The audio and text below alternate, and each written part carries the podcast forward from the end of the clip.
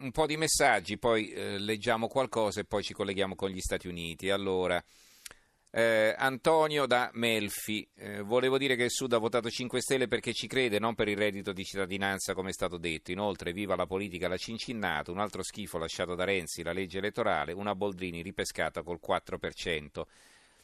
Ada da Imperia, centrodestra, non solo Lega e 5 Stelle, mi sembra l'alleanza più corretta. Poi Irene da Trieste, essere contrari all'immigrazione incontrollata non significa essere per forza razzisti. Eh, Marco dalla provincia di Venezia, penso che le forze politiche ora elette dovrebbero dimostrare di voler bene agli italiani trovando subito un accordo per il nuovo governo invece di litigare inutilmente fra di loro. Vito eh, da Merlino in provincia di Lodi, vorrei sapere come ha fatto la Boschi a essere eletta a Bolzano, vorrei mi rispondesse qualche altoatesino, come è possibile io non sono altoatesino, però la risposta è molto chiara. La Boschi non è che è stata eletta stravinto a Bolzano. E come ha fatto? Eh, semplicemente perché il PD si è alleata con la Südtiroler Volkspartei, che è il più grande partito eh, di, di, così, di, origine democristiana, la democrazia cristiana dell'Alto Adige, il più grande partito della zona, e i due partiti sommati erano praticamente imbattibili. Questa è la ragione della vittoria. Fiorella da Rovigo, sicuramente Renzi uscirà dalla porta principale e rientrerà da quella di servizio, è stata una scelta dei 5 Stelle essere forza singola, ha diritto di governo la coalizione del centrodestra che ha più voti. Matteo da Treviso, i giovani scelgono 5 Stelle perché si informano sui social e leggono un sacco di bufale. Davide da Roma, siamo un popolo di narcotizzati da queste vecchie facce politiche, 5 Stelle sono e saranno la nostra cura. Saverio da Catanzaro, trovo logico un governo 5 Stelle e sinistra per il semplice fatto che molti voti si sono liberati dal clientelismo e provengono da un'area povera. Tantissimi messaggi che ci sono arrivati anche stasera, eh, quasi 160, chiaramente non ve li leggo tutti perché non ci basta il tempo.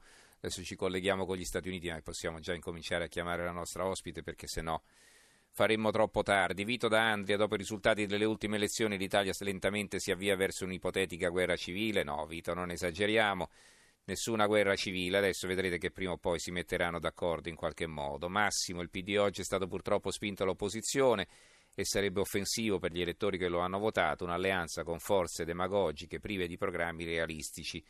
Un'opposizione forte, seria e responsabile non è un'onta e ne beneficerà il sistema.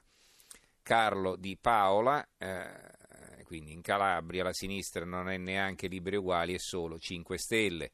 Giovanna da Milano, il Movimento 5 Stelle dovrebbe considerare che un accordo col PD, seppure per il bene del Paese, risulterebbe indigesto alla maggioranza dei suoi elettori, escluso gli ex PD, e che solo all'ultima votazione hanno preferito il Movimento.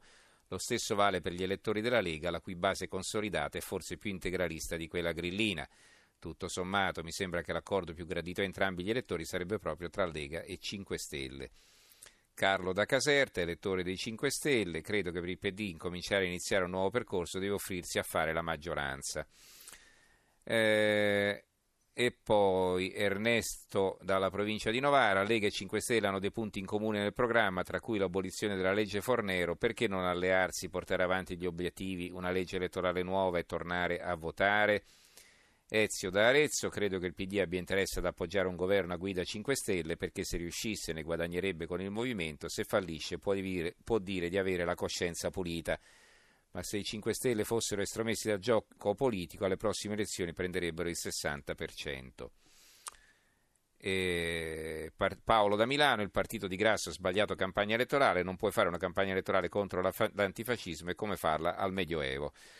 Va bene, ci fermiamo con la lettura dei messaggi e ci colleghiamo con New York con la nostra corrispondente Giovanna Botteri. Giovanna, buonasera.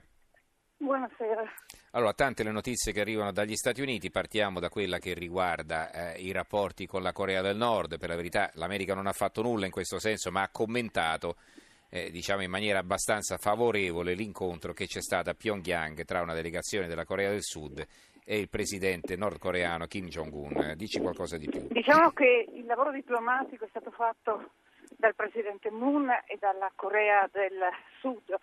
Quello che eh, sostiene Trump è che il lavoro militare, quindi le pressioni e le sanzioni hanno in qualche modo spinto la Corea del Nord ad accettare l'invito e a valutare la possibilità di una trattativa che verta sulla chiusura dello sviluppo eh, nucleare nordcoreano.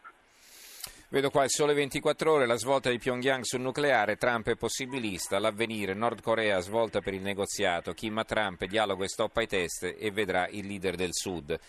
Beh, eh, se, se effettivamente eh, così eh, si disinnescasse questa bomba, che non è la bomba atomica ma una bomba vera e propria, perché è una bomba politica, una bomba diplomatica, perché non si sa cosa potrebbe succedere lì in quella zona se si inasprisse il conflitto, beh, potremmo stare più tranquilli in tutto il mondo, indubbiamente. No? Vedo anche la stampa, Corea, il dittatore offre il suo arsenale, beh, questo magari è un po' esagerato. Comunque, il leader della Corea del Nord, Kim Jong-un, apre sul disarmo nucleare, voglia un dialogo con gli Stati Uniti.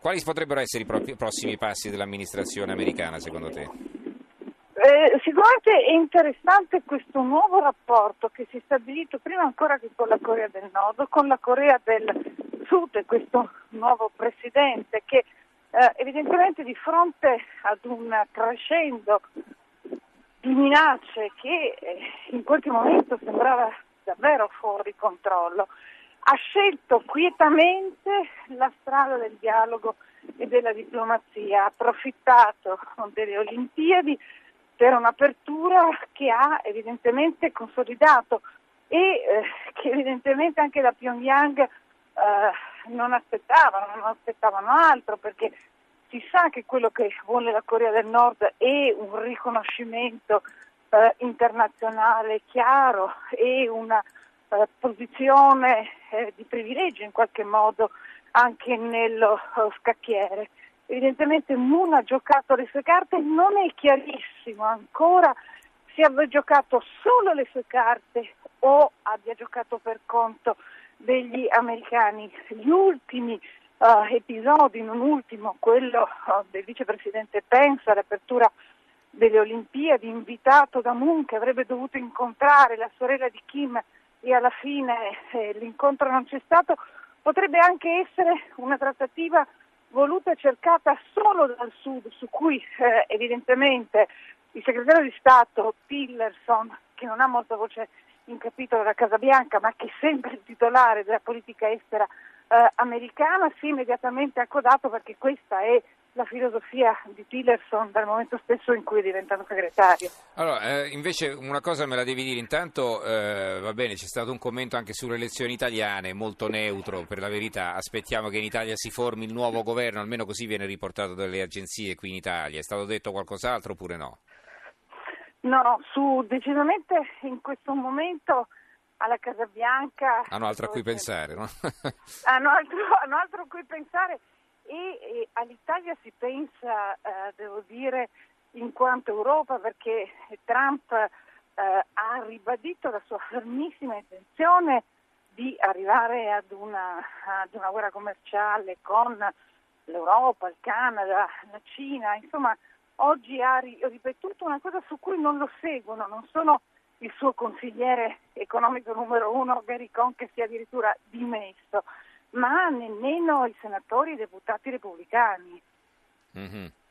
E, eh, e, quindi diciamo forse sarà questa adesso la, la, battaglia principale della quale si parlerà nelle prossime settimane, no? quella sui dazi sostanzialmente l'argomento. Quella, quella sui dazi in cui in qualche modo l'Italia deve essere rappresentata perché è evidente che è una partita importante per l'Italia, per l'Europa, la posta in gioco è, mm-hmm. è, è, è alta, è evidente che bisogna difendere eh, i nostri interessi in questa trattativa che non sarà, che non sarà facile, ma eh, su cui c'è anche un braccio, un braccio di ferro molto duro internamente eh, agli Stati Uniti, eh, perché i repubblicani sono tradizionalmente per il libero mercato eh, e quindi si trovano spiazzati da, da questo presidente protezionista, duramente protezionista fino in fondo.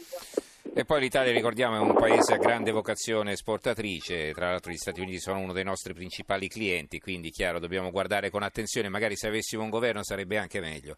Ringraziamo, meglio, allora, certo, ringraziamo Giovanna Botteri, nostra corrispondente da New York, grazie Giovanna, buonanotte.